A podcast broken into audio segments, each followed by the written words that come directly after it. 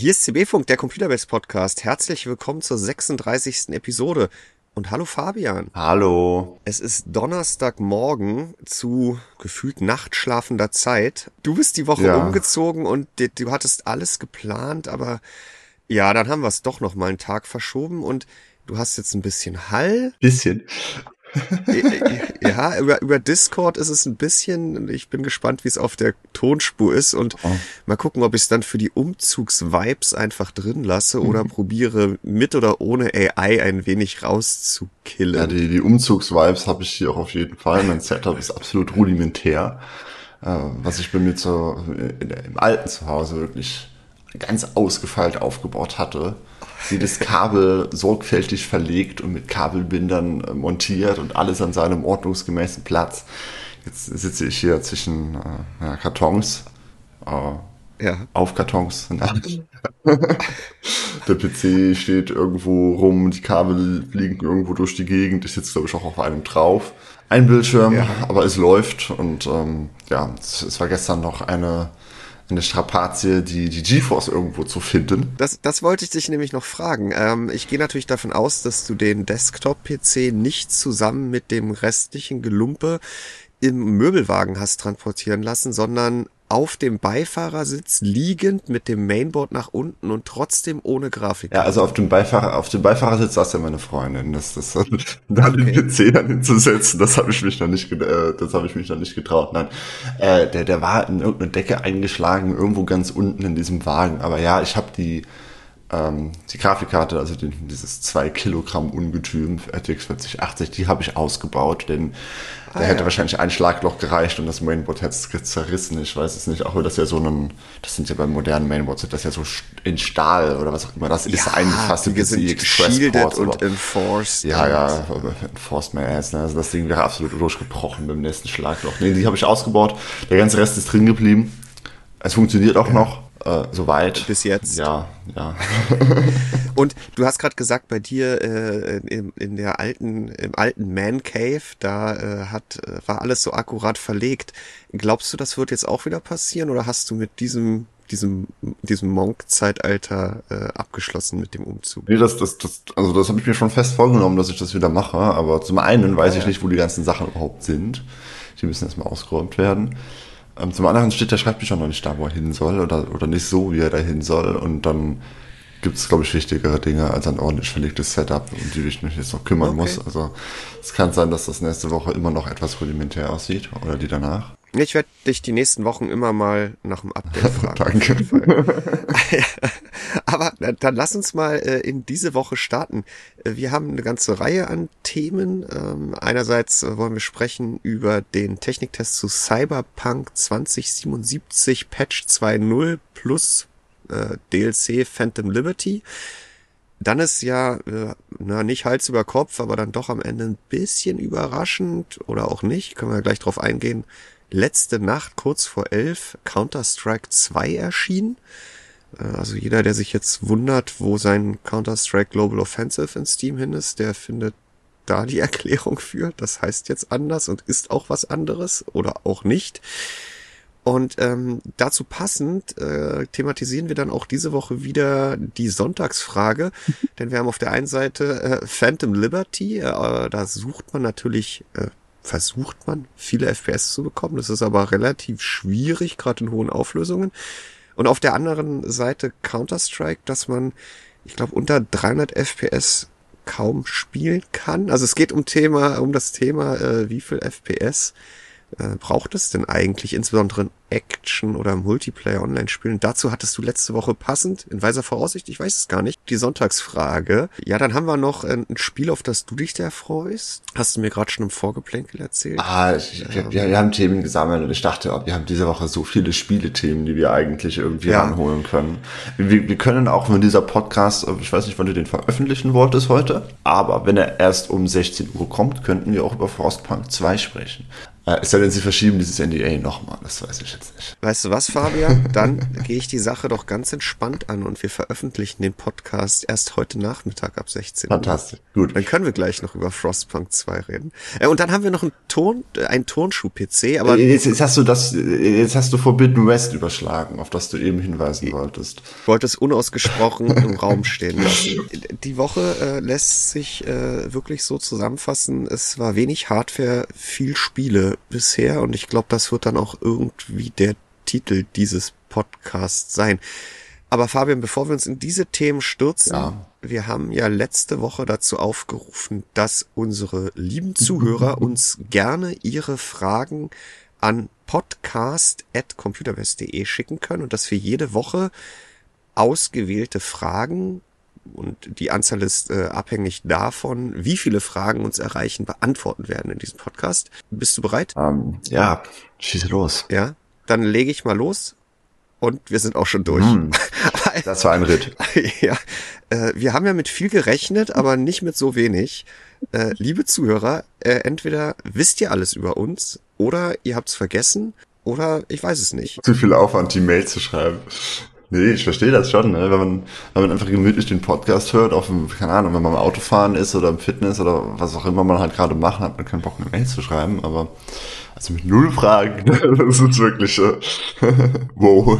Das, das Angebet, äh, Angebet, das Angebot äh, steht weiterhin. Äh, wir sind auch nicht enttäuscht. Äh, wir möchten nur noch mal dran erinnern, äh, falls ihr Fragen habt zu Computerbase, äh, zu Fabians Umzug, zu unseren persönlichen PCs, ja, zu Unterwäsche jetzt vielleicht nicht unbedingt, aber ähm, wir haben ja gesagt, ausgewählte Fragen werden dann beantwortet. Gerne eine E-Mail an podcast.computerbase.de oder Fabian, wir erweitern das jetzt einfach mal diese Woche.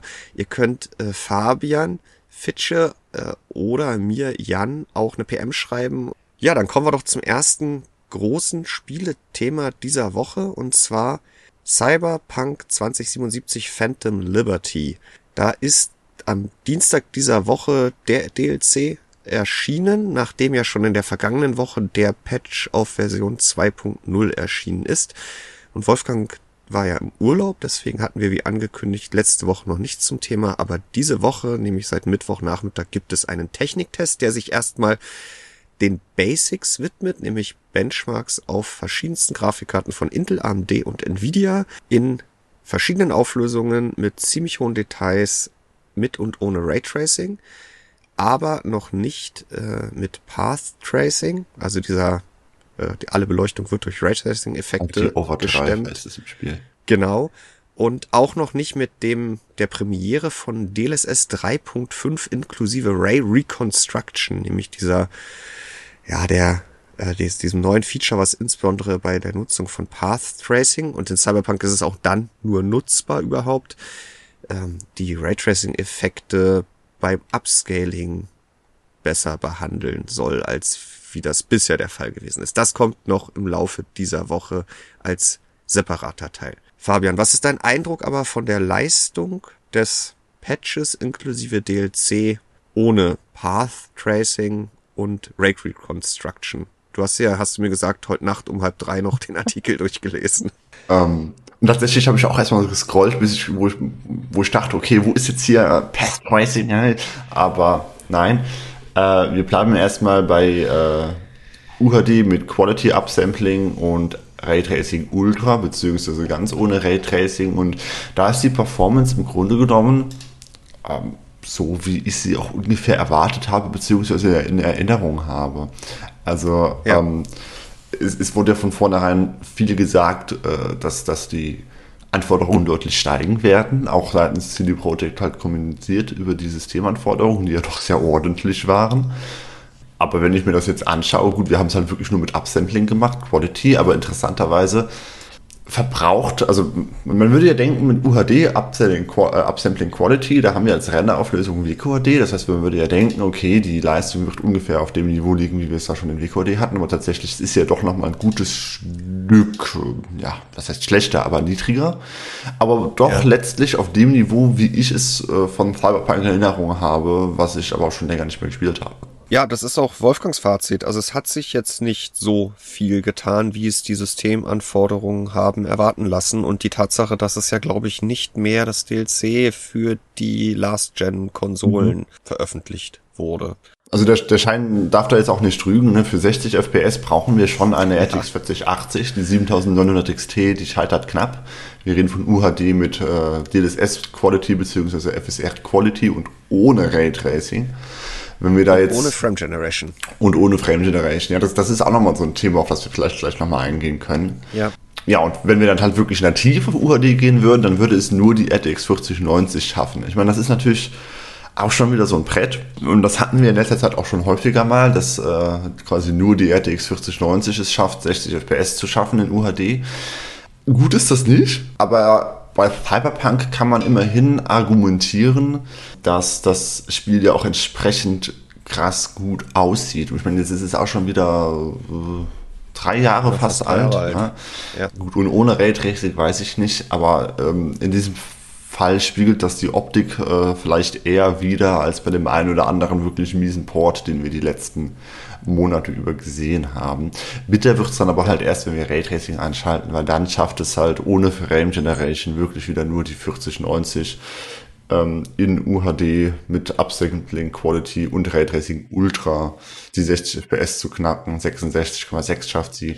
Und äh, mit, mit Radio- und Grafikkarten sieht man dann halt plötzlich gar kein Land mehr. Ähm, während das in UHD ohne Raytracing mit Upsampling tatsächlich so ist, dass die äh, 7900 XTX knapp vor der 4080 liegt. Also ungefähr da, wo man sie erwarten würde, beziehungsweise mit 8% Vorsprung sogar etwas stärker, als es im Schnitt äh, der Fall wäre, ganz leicht. Haben wir es dann, sobald wir Raytracing anschalten, beziehungsweise hier mit dem Ultra Preset, dann bricht sie halt komplett weg und die RTX 4080 ist 72% schneller als die XTX. Ähm, das ist ein ja, Verhalten, das wir von Cyberpunk so auch schon kennen. Ähm, wir wissen, dass es eine sehr, ja. sehr hohe Strahlenlast ist, auch ohne Path Tracing, aber äh, in dieser Art und Weise ist das wirklich eine Anomalie. Ja, also das ist ein, ein zweiter guter Punkt, wo sich ähm, nichts getan hat. Also nicht nur, dass die Anforderungen jetzt nicht signifikant oder ja, die die, die Leistung ist jetzt nicht grundsätzlich anders, als sie vor dem Patch 2.0 gewesen ist.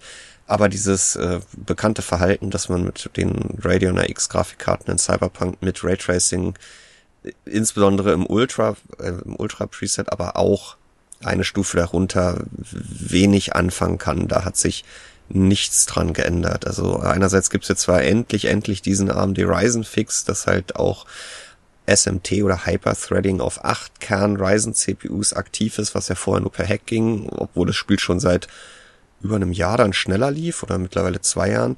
Das ist jetzt implementiert, aber das, was dafür sorgt, ähm, dass die Radeons da so einbrechen, das, äh, da hat sich nichts dran geändert, wobei es in dem Fall wahrscheinlich auch kein Fehler ist, sondern einfach, ja, die Anzahl der Strahlen oder. Ja, also es vermute ich auch irgendwie wieder eine Kombination aus, aus mehreren Dingen. Wir wissen ja, dass Nvidia bei diesem Spiel wirklich sehr, sehr hinterher ist mit, äh, ja, nicht nur der technischen Umsetzung, sondern auch dem Marketing ähm, dass sich AMD bei dem Spiel äh, eher zurückhält. Äh, wenn gleich natürlich auch FSR 3 mit von der Partie ist, äh, wenn es dann einmal kommen wird. Also CD Projekt ist da jetzt nicht äh, auf der Schiene, dass sie AMD-Features kon konsequent ausschließen würden, aber ich denke, man kann schon klar mhm. sagen, dass hier die ähm, äh, ja, der, der Schwerpunkt bei der Optimierung, auch bei der generellen Programmierung dieses Spiels auf GeForce-Grafikkarten lag. Das ist ja quasi der RTX-Vorzeigetitel. Ähm, dennoch ist es, wie gesagt, wahrscheinlich auch irgendwo technisch begründet, weil wir halt in diesem Spiel eine Strahlenlast haben, wie wir sie in eigentlich einem, keinem anderen Spiel haben. Ähm, die mhm. paar Path-Tracing Machbarkeitsstudien mal außen vor gelassen. Bevor wir jetzt gleich nochmal auf den Punkt kommen, den du gerade schon angesprochen hast, nämlich äh, als ich DLSS 3 äh, bzw. Frame Generation in den Mund genommen habe, äh, vielleicht nochmal ein Blick auf die grundsätzliche Technik. Da muss man mittlerweile sagen, jetzt nicht erst mit Patch 2.0, sondern auch schon über die letzten Jahre und Monate hat sich doch dann einiges zum Positiven gewendet. Also wer sich noch an den Start äh, Ende 2020 parallel mit RTX 3000 und äh, Radeon RX 6000 erinnert, der erinnert sich wahrscheinlich an eine ganze Menge auch technischer Probleme. Ähm, gut, die Anforderungen haben sich letztendlich als so hoch nun mal herausgestellt, aber Zumal dieses Spiel ja ursprünglich äh, ein halbes Jahr oder über ein halbes Jahr früher erscheinen sollte, als wir nur ähm, ja, RDNA 1 und die äh, Turing-Grafik ja. hatten. Also was wäre das denn bitte schön für eine Shitshow geworden mit der Leiste? Aber, aber technisch ist das mittlerweile solide, was Wolfgang beim Benchmarken und letztendlich auch mich, der ich das Spiel auch oft für irgendwelche Notebook-Tests äh, oder ich habe die Woche äh, einen Mac in Cyberpunk gebencht, aber da reden wir vielleicht nächste Woche im Detail mehr drüber, äh, genervt hat, ist das äh, Grafikoptionsmenü, was insbesondere was die Upsampling Einstellungen anbetrifft, nicht unbedingt immer das liefert, was man eingestellt hat. Aber das ist so die, die wesentliche technische Hürde, äh, die der Titel aktuell noch bietet. Und inhaltlich äh, waren doch die Reviews, die Max zusammengefasst hat für unseren Techniktest, doch auch alle ziemlich positiv. Ja. Dass halt viele der Gameplay-Glitches und Probleme äh, jetzt auch mittlerweile ausgemerzt sind, auch wenn es weiterhin Probleme gibt. Max hat auch ein paar genannte im Artikel äh, auf Seite 3, wer da nochmal reingucken will. Und ähm, die, die neue, der neue Bezirk, der überzeugt wohl auch. Also es waren doch alle ziemlich angetan. Genau, also es war ja von vornherein ähm, irgendwie die Absicht, CD Projekt äh, mit diesem Update quasi das gut zu machen, was sie mit dem eigentlichen Release verbockt haben. Und ich denke, es war auch kein Geheimnis, dass dieser eigentliche Release, also Cyberpunk 2077 äh, im Dezember 2020, dass das eigentlich ja. ein Jahr mal mindestens zu früh erschienen ist, auch wenn es schon um über ein halbes Jahr verschoben war, wie gesagt.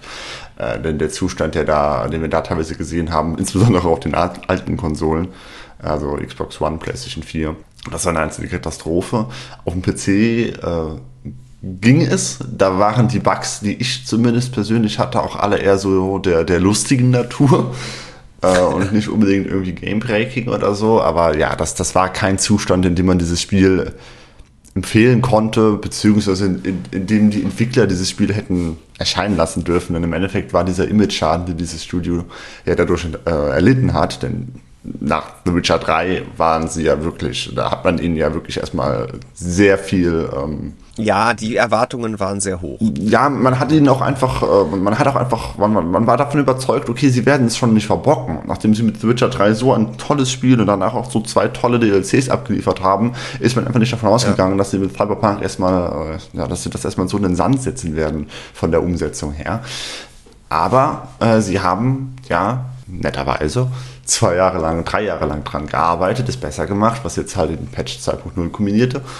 Und äh, das einzige und das große Add-on ist jetzt auch da. Und im Endeffekt, wenn man jetzt, das könnte man ganz viel sein und sagen, ja, warten wir noch ein paar Wochen, Monate ab, bis auch das gepatcht ist. Und dann ist äh, Cyberpunk im Grunde genommen das Spiel, das man sich einmal, äh, nicht ganz, aber fast das Spiel, das man sich einmal vorgenommen hat. Denn an so ein paar Ecken mhm. und Enden sieht man immer noch, dass sie sich damals vielleicht ein bisschen übernommen haben und nicht alles ideal ist, so wie man sich das vielleicht von einem ja, Cyberpunk GTA Witcher Hybrid erwarten würde. Aber äh, nichtsdestoweniger ist es ein sehr, sehr gutes Spiel und eigentlich für jeden, der irgendwie auf Singleplayer-Action-Spiele am PC steht, spätestens jetzt eine Empfehlung. Kommen wir nochmal zu Frame Generation. Äh, vielleicht hast du auch den gleichen Kommentar äh, im Thread aus der Community dabei. Erste Seite ganz ich. unten. ja, äh, ich habe es gerade nicht vor mir, aber da hatte jemand gesagt, äh, ähm, ver verständnisvoll wie auch, ne, vorwurfs, nee, gar nicht vorwurfsvoll, so, ja, es ist irgendwie natürlich ein Krampf heutzutage mit den ganzen Möglichkeiten, aber ihr habt jetzt noch keine Frame Generation Benchmarks drin und ich verstehe auch ganz genau, warum ihr das nicht macht. Ist es der gleiche Kommentar, Fabian? Ja, ja, ja.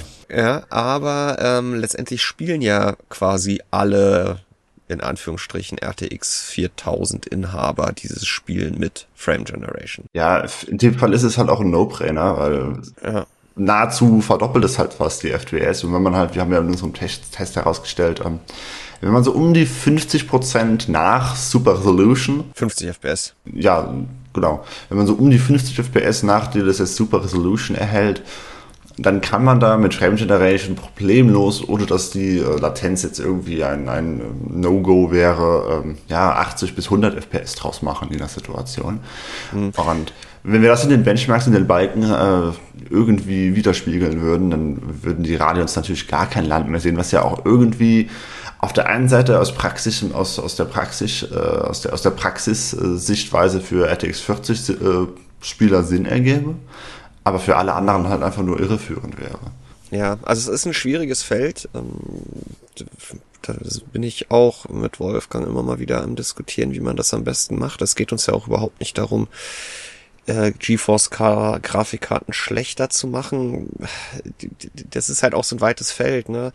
Ähm, es, gab jetzt auch genug Kommentare, die halt auch Wolfgangs Empfehlung ähm, auf 50 FPS aufzusetzen, um halt den Input-Lag oder die Latenz, also den Zeitversatz zwischen Eingabe des Nutzers und Umsetzung auf dem Bildschirm ähm, möglichst gering zu halten und dann Frame Generation anzumachen, wo es auch Stimmen in der Community gab, die gesagt haben, hey, ich habe eine wesentlich schwächere Grafikkarte und ich spiele mit Frame Generation bei 60 FPS und ist alles super die Basis ist aber 30. Da kommen wir vielleicht auch nachher nochmal kurz zu, wenn es darum geht, wie viele FPS denn unsere Leser ja. sich von Spielen erwarten. Äh, vielleicht nochmal für diejenigen, die es noch nicht wissen, also Frame Generation, was ja dann auch in naher Zukunft bei AMD mit Fluid Motion Frames ein Counterpart bekommen soll, ist diese neue Technologie als Technologie im Rahmen von DLSS, aber letztendlich davon losgelöst, die nur auf RTX 4000 Grafikkarten läuft, die nicht die Auflösung der Frames reduziert und sie dann hochskaliert mit KI, um mehr Frames zu rendern, sondern zwischen, mit oder ohne Upsampling gerenderten Frames noch Zwischenframes einfügt. Und der Unterschied zu DLSS-Frames oder nativ gerenderten Frames ist, dass für diese äh, Zwischenframes, Zwischenframes keine neuen Input-Informationen ähm, ja, Verwendung finden. Der CPU Verwendung finden. Genau. Und deswegen hat man mehr sichtbare FPS, aber nicht unbedingt gefühlt an der Maus. Und das merkt man halt, wenn man von 20 FPS kommt, oder bei 20 FPS fühlt sich jedes Spiel ein bisschen träge an. Und wenn man dann Frame Generation draufschmeißt, dann würde das zwar mit 40 FPS flüssig aussehen, aber man hätte immer noch dieses 20 ja. FPS Feeling. Wobei man ja auch den Kommentaren recht geben muss, wenn man mit 30 FPS spielt, dann ist es trotzdem noch besser, Frame Generation anzumachen ja, und dann 60 genau. FPS ja. zu haben. Aber es fühlt sich dadurch dann halt trotzdem nicht flüssig, also so flüssig an, wie man das vielleicht haben wollen würde. Wir haben in unseren ähm, Spieletests ja meistens äh, eine von Wolfgang kuratierte Empfehlung für die FPS, die man anvisieren sollte, damit das Spiel ähm, sich flüssig anfühlt. Das kann sich ja durchaus mal von Spiel zu Spiel unterscheiden. Manche Spiele fühlen sich mit 40 FPS schon so flüssig an wie andere mit 60, als da ja auch viel aufs Frame Pacing oder generell halt eben die Latenz ankommt. Und äh, was, das ist halt im Endeffekt dann auch die Vorgabe, die wir äh, für die Frames vor Frame Generation eben gegeben haben, äh, einfach um die Latenz halt an der richtigen Stelle zu haben. Ähm, jetzt hast ja. du eben schon darauf angesprochen, dass, dass, äh, dass man ja quasi diese, ja, dass das gewisse User würden es vielleicht böse als Fake Frames, äh, würden sie vielleicht böse als Fake Frames titulieren. Ähm, aber tatsächlich ist das ja in, um, Nvidias Vision sozusagen, dass wir ja jeden zweiten Frame äh, ersetzen über einen KI-generierten Frame, über Frame Generation. Ja. Und äh, jeder andere zweite, also der, der doch tatsächlich gerendert wird, der wird nur mit einem äh, Viertel der Auflösung gerendert über DLSS Performance. Und dann haben wir tatsächlich das Ergebnis, dass sieben Achtel der angezeigten Pixel nicht gerendert sind, sondern mhm. irgendwie über DLSS äh, skaliert und generiert werden. Das ist quasi das Ziel und das ist auch die Technik, die wir benötigen, wenn wir in Cyberpunk dann ja, äh, RT Overdrive äh, aktivieren wollen. Ja, anders geht's halt einfach nicht. Ja, also gerne äh, auch nochmal, wenn ihr dazu eine Meinung habt, äh, dann könnt ihr uns die auch an podcast.computerbase.de schicken oder in die Notizenkommentare zu dieser Episode CP-Funk schreiben oder ihr nehmt einfach weiter an der Diskussion zum Techniktest von Cyberpunk 2077 teil. Wir können halt letztendlich auch nicht alles benchen. Das muss man dann leider Gottes auch immer am Ende sagen. Man muss eine Auswahl treffen, denn wenn ich mir angucke, was Wolfgang da in der kurzen Zeit seit seinem Urlaub schon wieder an Benchmarks zusammengetragen hat, in verschiedenen Auflösungen, äh, mit den Presets, mit und ohne RT, dann ja, der Kerl, habe ich ja schon oftmals gesagt, das ist dann, der ist eine Maschine am Bench, Bench-System. Jetzt äh, die, die RTX 4000 mit Frame Generation zu testen, einfach immer noch was zu tun, das ist ist nicht möglich. Er ist ja auch noch unterwegs in Night City, ne? Also es ist ja noch mehr in der Arbeit, äh, in der Pipeline. Ja, und gerade DLSS, äh, die ganzen Qualitätsanalysen äh, oder auch FSR, ähm, das braucht halt auch einfach Zeit. Bei uns gibt's ja dann auch wirklich nicht nur Vergleichsscreenshots, die das Ganze in der Regel nicht gut abbilden, weil sie halt auch diese, ja, gerade das Flimmern ist halt eine, äh, gegen das ja diese ganzen Technologien sehr gut vorgehen sollten, ist etwas, was man auf Bildern halt einfach überhaupt nicht erkennt. Und deswegen ist er dann auch immer noch am Videos äh, capturen und schneiden und gegenüberstellen und analysieren. Äh, ja, aber wir wollen uns ja nicht beschweren. Ich finde diese Diskussion in den Kommentaren sehr hilfreich. Auch dieser Input, äh, auch dieser ja, der, der Spiegel, der ihm da vorgehalten wird, indem er einfach ein Leser mal, und ich weiß seinen Namen leider gerade wirklich nicht mehr, sagt, ähm, ja, da geht es halt in vielen Fällen an den RTX 4000 Nutzern vorbei. Das ist auch nicht basierend auf einer empirischen Erhebung, aber ja, ich glaube das schon. Äh, insofern, wir, wir haben das im Blick. Also vielen Dank für deinen ausführlichen Kommentar. Cyberpunk wird uns noch beschäftigen die Woche äh, mit diesem zweiten Artikel äh, mit Fokus auf Path Tracing und DLSS 3.5 inklusive Ray Reconstruction. Kommen wir damit mal zum zweiten Spiel, Fabian. Und das ist irgendwie gar nicht so deins. Und meins war's mal, nämlich Counter-Strike. Du, du, du, du warst ja mal Global Elite und hast die Weltbesten ja. ins äh, Schwitzen und Zittern gebracht, oder nicht? Ja, äh, vielleicht war es mal mein Traum. Nee, war es glaube ich auch nicht. Aber ja, ich bin so jemand, der als Jahrgang 81, Ende der 90er, 99 kam das ja glaube ich als Mod auf den Markt. Noch überhaupt nicht von Valve, sondern als Half-Life-Modifikation von Gooseman und Cliff ähm, also äh, privat entwickelt, der das ganz schön, man sagt glaube ich heutzutage gesuchtet hat.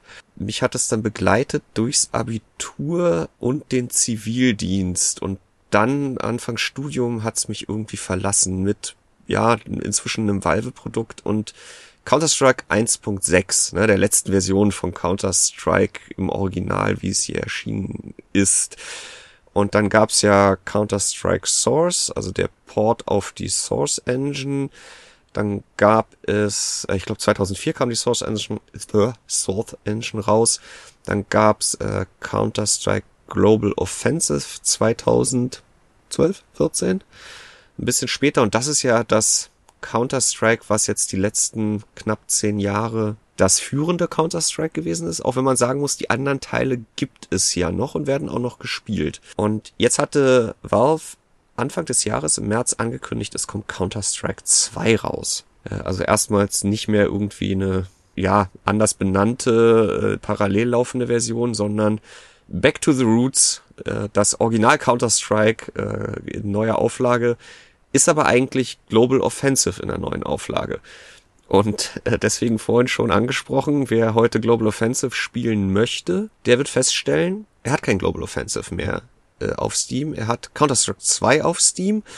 Und das finde ich eigentlich eine ganz spannende Sache. Also Valve hat sich halt den erfolgreichsten und aktuell ja auch immer noch wahnsinnig beliebten Teil der Serie geschnappt. Nämlich nicht Counter-Strike 1.6, sondern Global Offensive und hat ihn auf Counter-Strike 2 portiert, dem jetzt auch die neue Source Engine 2 zum Einsatz kommt und da sind ja insbesondere die Rauchgranaten ein ganz großes Thema, wobei ich jetzt schon gesehen habe auf, ich weiß nicht, ob auf allen Linux-Plattformen oder zumindest auf Arch Linux ist der Rauch weg.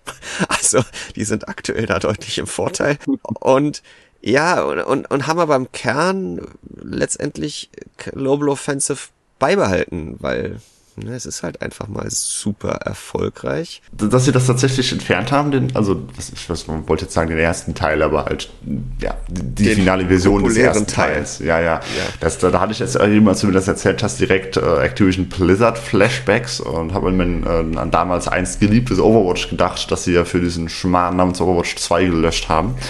Es ist halt nur die Frage, ist Counter-Strike 2 auch signifikant schlechter als der erste Teil, weil dann wäre es ja äh, wirklich der Blizzard-Move, aber wenn sie es halt wirklich nur verbessert haben. Und ich glaube, die waren da ja wirklich sehr, sehr vorsichtig, ja, ja. weil sie sich ja bewusst waren, wie sehr da äh, viele Veteranen an ganz bestimmten Mechanics hängen.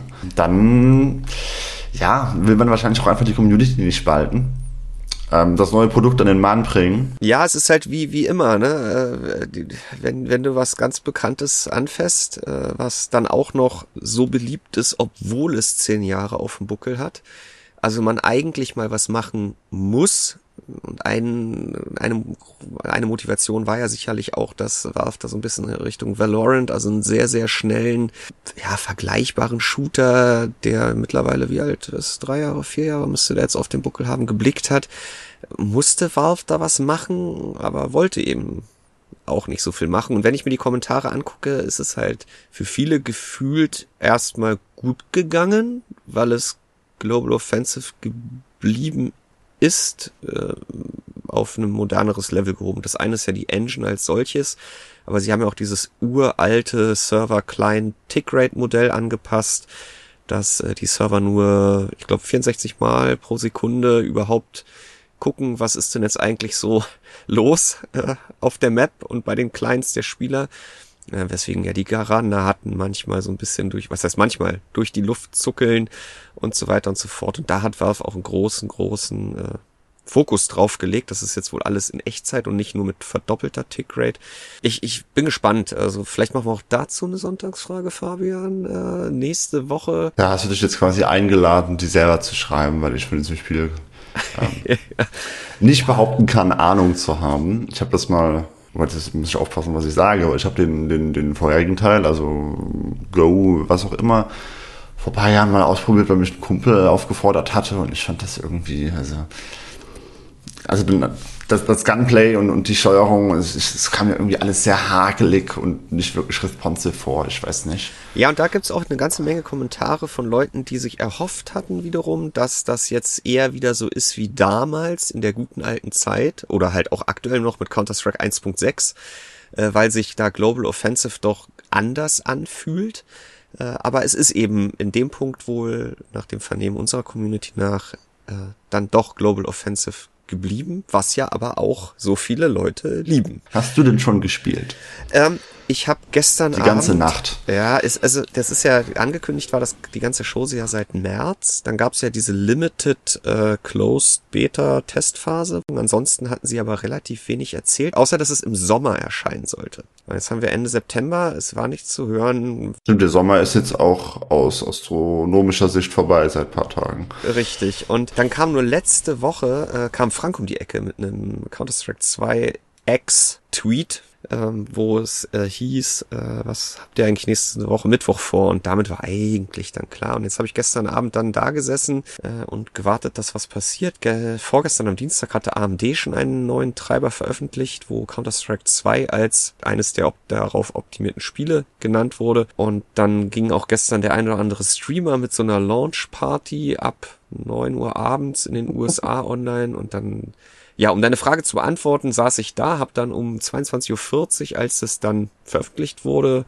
direkt das Update gezogen. Das ging dann erstmal nicht, dann ist das Spiel deinstalliert, äh, dann hat es 126 Megabyte runterladen wollen, äh, startete dann aber nicht, ja wenig verwunderlich und ich glaube kurz vor elf kam dann auf dieses 126 Megabyte Spielchen, was aber schon Counter-Strike 2 hieß, dann in Steam. Dann nochmal ein Update mit knapp 30 Gigabyte und äh, das habe ich dann noch angestoßen. Ich habe aber nur 100 Mbit äh, zu Hause äh, und bin dann ins Bett gegangen, äh, weil wir auch heute früh verabredet gewesen sind. Und deswegen, nein, dieses Problem am Anfang hat mir verwehrt, äh, schon mal reinzugucken. Aber das werde ich heute auf jeden Fall dann mal machen. Und es scheint dann aber auch seit gestern Abend letztendlich nach 15, 20 Minuten Schluck auf dann sauber gelaufen zu sein, dieser Update-Prozess. Ich denke, es wird in irgendeiner Art und Weise einen Techniktest geben. Ist bei so Online-Multiplayer-Spielen natürlich immer auch eine ganz schön haarige Sache. Ja, zumal der Vergleich zum, zum vorherigen Teil ja jetzt nicht mehr drin ist, denn den gibt es halt nicht mehr.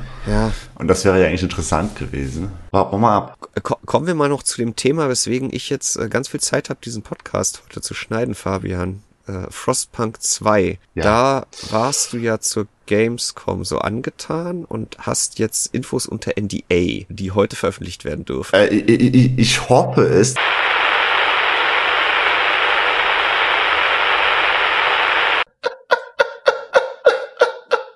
Äh, liebe Podcast-Hörer, äh, Fabian hatte gerade schon in einem fünfminütigen Monolog äh, dazu ausgeholt, über Frostpunk 2 zu reden, was er jetzt aber nicht mehr darf, weil heute um 16 Uhr dann doch oh, nichts. Mann.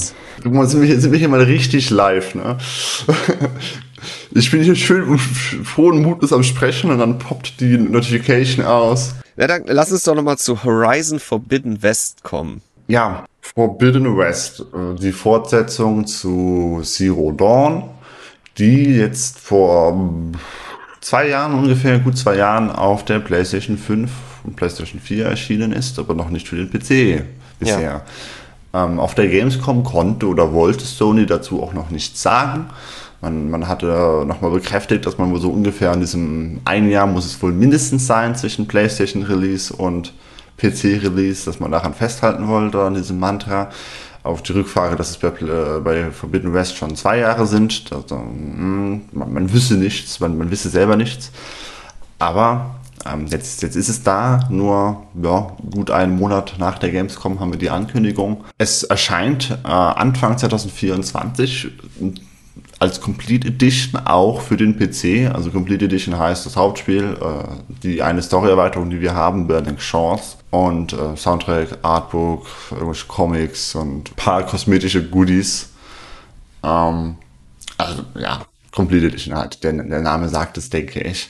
Mhm. Und da bin ich sehr auf die Umsetzung der PC-Version gespannt. Ich habe das zwar jetzt schon gespielt auf der PlayStation 5, war auch tatsächlich einer der Gründe, ähm, da, das, da hat Sony alles richtig gemacht, dass ich mir eine PlayStation 5 gekauft habe. Den, den ersten Teil habe ich mir habe ich noch auf dem PC gespielt und ja, dann, dann gab es irgendwann, irgendwann war das, das Fass an äh, guten Playstation-Spielen, die ich gerne spielen wollte, aber auf dem PC verpasst habe, so weit befüllt, dass es übergelaufen ist und dann habe ich sie mir gekauft.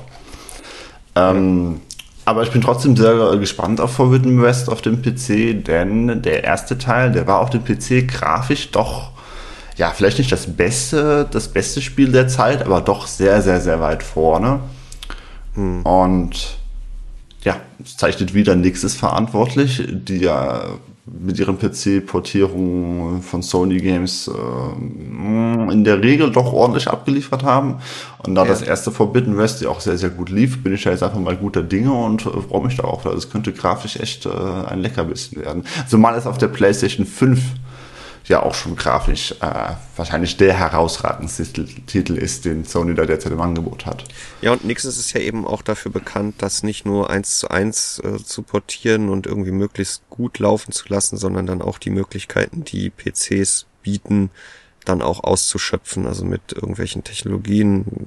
Gucken wir auch wieder Richtung Nvidia, mal gucken, was da dann noch reinkommt. FSR war auch dabei ja. bei den bisherigen Nixes Games. Ja, und das Ganze könnten wir in Zukunft dann auf extrem schnellen Gaming-PCs spielen, die aussehen wie ein Turnschuh. Hast du das gesehen, Fabian? Oder warst du so im Umzug äh, vertieft, dass du den Cooler Master Sneaker X diese Woche gar nicht mitbekommen hast?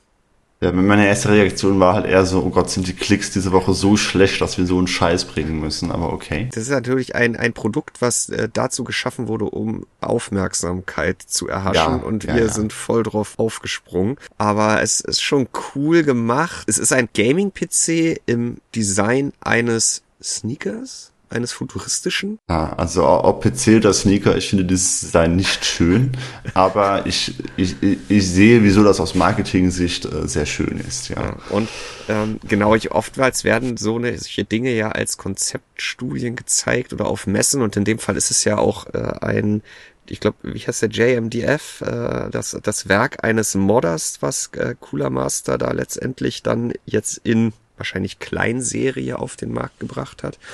Das wird es in Deutschland auch nur bei, ich glaube, er heißt kiebel.de, äh, mhm. einem Händler, den man sonst so im Endkundensegment eher nicht auf dem Schirm hat, erscheinen. Aber ja, sie haben es halt durchgezogen. Es erscheint weltweit. Es gibt verschiedene Konfigurationen, sowohl mit AMD als auch mit Intel CPU. Es, es gibt Elite und Superior. Kannst ja. du mir jetzt sagen, was davon die bessere ist oder auf unsere News zu schauen? Ich glaube, also ich habe ja schon auf unsere News geschaut. Vielleicht habe ich es richtig in Erinnerung. Ich glaube, Superior ist die größere Config. Ja, ja, die gibt es mit AMD und Intel, genau. Und in die kleinere gibt es auch mit AMD und Intel. Da kostet ja, ja. das gleiche, 3500 Euro. Und bei der Superior-Konfiguration kann man dann für 4700 Euro eine RTX 4080 kaufen. Genau, eine 4090 äh, war dann wohl nicht drin. Also es, es sieht verrückt aus. Äh, es ist dann auch am Ende dann doch wiederum kleiner, als ich dachte. Es ist schon sehr kompakt gehalten. Es ist, stimmt, es ist deutlich kleiner als ein Big Tower, ja. Denn wir sehen ja, es gibt ja immer mal wieder irgendwelche futuristischen, auch halboffenen Gehäuse, die dann doch äh, enorme Ausmaße annehmen. Und äh, nein, es ist nicht so groß wie ein Schuh Größe 50, es ist deutlich größer, aber es ist, ich fand, wenn man es erstmal so freigestellt sieht, denkt man um Gottes Willen, wie groß soll dieses Ding sein? Und es gibt ja aber auch Bilder, die sie in einem mit RGB verseuchten äh, Home Cinema Gaming Ambiente zeigen und da sieht man, dass es doch vergleichsweise kompakt ausgeführt worden ist. Ist auf jeden Fall eine, eine Kuriosität, wie man sie ja auch dann doch immer mal wieder braucht. Äh, jetzt äh, viele FPS, dann lass uns doch nochmal zur Sonntagsfrage kommen, Fabian. Mhm. Ich, ich rate mal, warum du letzten Sonntag in, nach wie viel FPS strebt ihren Spielen angefragt hast. Ich glaube, es liegt daran, weil Marek bevor unser Techniktest äh, auf Windows Gaming PCs zu Cyberpunk veröffentlicht wurde, schon am Samstag sich das Update mit DLC auf dem Steam Deck angesehen hat und geschrieben hat, wunderbar, äh, Preset niedrig mit FSR ausgeglichen, äh, 30 FPS läuft. Und da waren die Kommentare ja durchaus ambivalent. Oder was Zufall? Tatsächlich traust du mir da zu viel zu, weil ich diesen äh, Test leider gar nicht gelesen habe, weil ich ja schon mitten im Umzugsstress war das äh, Wochenende über. Ähm, hatte dann aber mit äh, Dennis, also äh, meinem Kollegen quasi, ähm, über dieses Phantom Liberty Update gesprochen. Er hat es schon gespielt äh, und er war quasi so halb drauf und dran, sich eine RTX 4090 zu kaufen, weil es mit seiner RTX 4080 nicht, äh, nicht ausreichend flüssig läuft. Und dann habe ich ihn gefragt, ja, wie viel FPS hast du denn? Äh, mit äh, DLSS äh, in, aus vollem Rohr sollten doch so um die 50 FPS drin sein, also mit, mit RT Overdrive, also ja, gib ihm. Und er meinte, ja, so um die 50 mit äh, Balanced, glaube ich, oder Quality. Also nicht einmal die Performance-Keule. Und dann meinte ich, das reicht doch locker aus für so ein Spiel. Und äh, dann meinte er, nein, das, das reicht auf keinen Fall aus für so ein Spiel. Und dann dachte ich mir, okay, komm, ja. das nimmst du jetzt als Sonntagsfrage. Du hast eh allerhand voll zu tun und wenig Zeit. Und dann wurde das halt eine, ich glaube, die kürzeste Sonntagsfrage des Jahres. Ich weiß es nicht. Aber es haben äh, fast 7000 Leser mitgemacht. Das merke ich häufig bei solchen Themen, die ähm, einfach viele Leute auch abholen können, weil es eine sehr universelle Frage ist. Wenn ich nach einem speziellen Spiel frage, wie jetzt zuletzt zum Beispiel bei Starfield, das wird es auch nochmal zu Phantom Liberty geben, denke ich. Äh, letzte Woche war es halt noch nicht so weit, aber diese dann ja vielleicht. Ist ja denn, du willst deine CSGO-Sonntagsfrage an den Mann bringen. Counter-Strike 2, Fabian. Meine ich doch. Aber wenn ich nach einem speziellen Spiel frage oder einem speziellen Produkt, dann fühlen sich natürlich in erster Linie die Leser angesprochen, die sich für dieses Spiel interessieren. Und wenn ich einfach nur ganz konkret frage, hey, wie viele Datenvolumen habt ihr eigentlich? Oder äh, wie viele FPS braucht ihr eigentlich? Dann, ja. dann wird sich da jeder anfühlen, der auf Computerbase unterwegs ist. Also fast zumindest. Und ähm, ja, was mich da überrascht hat bei diesen Umfragen ist, wie unfassbar dominant diese 60 FPS-Marke ja, ist. Das fand ich auch äh, wirklich äh, Wahnsinn. Denn ähm, also man hat ja auf der einen Seite natürlich viele Displays, die bei 60 FPS erstmal cappen, ähm, mhm. weil sie nur 60 Hertz erlauben. Man könnte natürlich trotzdem mit mehr FPS spielen und hätte auch dadurch Vorteile, auch wenn man nur einen 60 Hertz Bildschirm hat.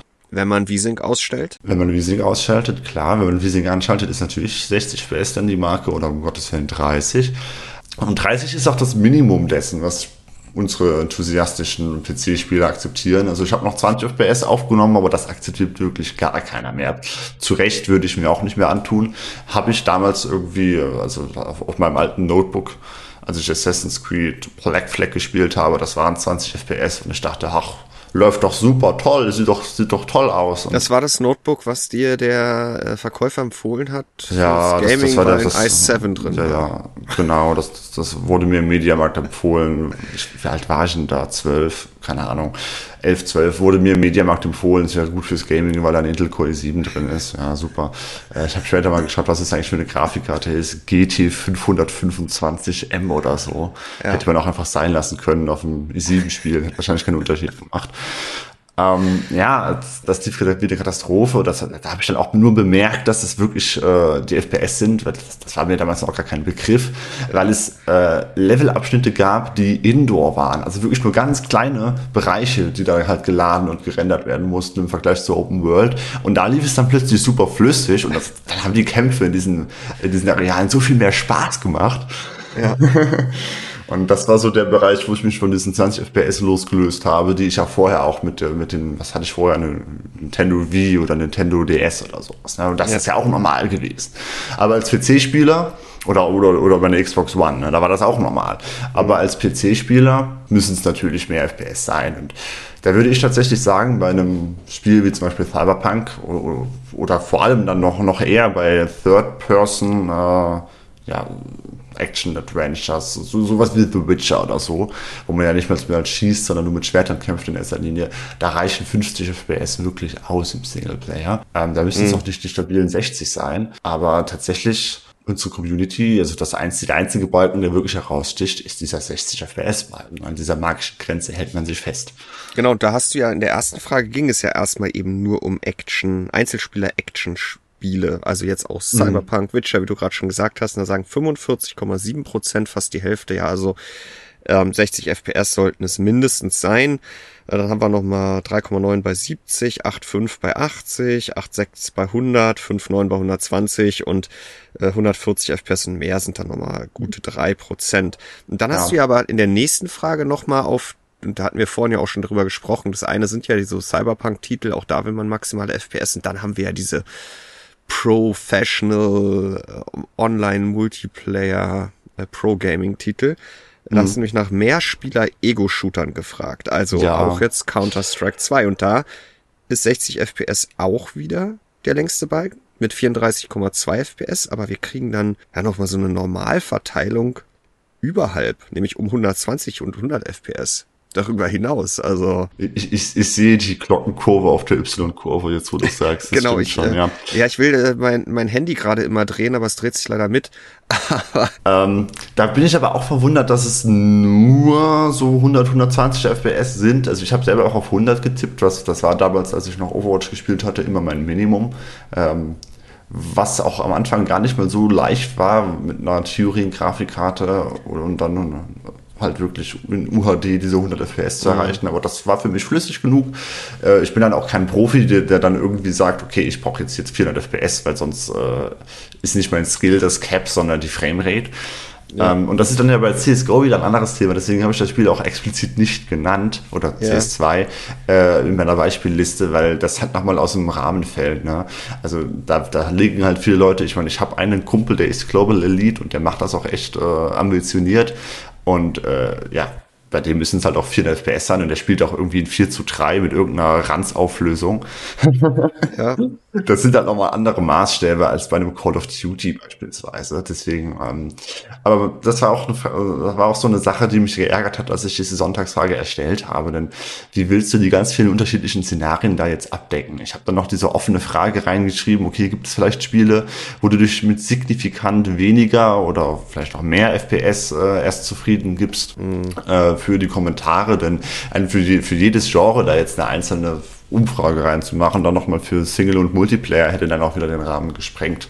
Mhm. Aber ich denke, die Erkenntnis, die wir daraus ziehen können, ist halt wirklich 60 FPS sind einfach der Shit. Ja, und dann hast du am Ende ja noch eine Frage gestellt, die ja auf den ersten Blick konträr zu dem läuft oder auch nicht, äh, was du da vorgestellt hast, nämlich äh, reduzierst du die FPS per Limiter, aber auch da ist es natürlich, es kann in einem Spiel ja so gehandhabt werden und in dem anderen äh, auch ganz anders, wobei äh, natürlich auch diese 60 FPS sollten es mindestens sein, äh, die bei Action-Titeln die meisten angegeben haben, könnten ja auch, äh, mehr müssen es nicht sein, implizieren und dann kann ich natürlich auch den FPS-Limiter hart auf 60 FPS stellen. Aber äh, ja, vielleicht gehst du da nochmal kurz drauf ein und dann haben wir, glaube ich, alle Fragen aus der letzten Sonntagsfrage auch schon abgehakt. Ja, bis auf die offene halt. Aber gut, da haben wir CSGO als Beispiel genannt. Um noch ein anderes Beispiel zu nennen, vielleicht sowas wie Civilization Ja. Da brauche ich keine 60 FPS, dass ich das gut spielen kann. Ne? Ähm, Stellaris, solche Spiele halt. Aber ähm, dann kann man die auch mal runtercappen. Und da gibt es ja verschiedene Gründe für. Und die habe ich da auch versucht, alle aufzuführen. Äh, man, man, braucht einfach nicht mehr. Man empfindet es einfach als unnötig mehr zu sehen. Ist ein Grund, und das war sogar der hauptsächliche Grund, aus dem Leute die FPS limitieren, worauf wo ich nicht gerechnet hätte, aber fast 50 Prozent sagen ja. Aber an einem bestimmten Punkt brauche ich einfach nicht mehr FPS und dann cappe ich sie auch. Hm. Ähm, ja, weil ich Energie sparen wollte möchte, das, das haben auch 48 Prozent gesagt, weniger Abwärme, das ist für mich ein Punkt immer, denn äh, je eher ich die FPS cappe, desto weniger muss meine GPU natürlich äh, arbeiten und desto weniger Abwärme schaufelt sie mir hier in den Raum, mhm. sondern wird sie auch leiser, war auch ein Grund, den 40 Prozent äh, angewählt haben. Um Spulenfiepen zu reduzieren, tatsächlich nur 17,7 Prozent, denn äh, klar, wenn die FPS runtergehen, und der Stromverbrauch runtergeht, dann fiebt eine Grafikkarte eventuell auch weniger.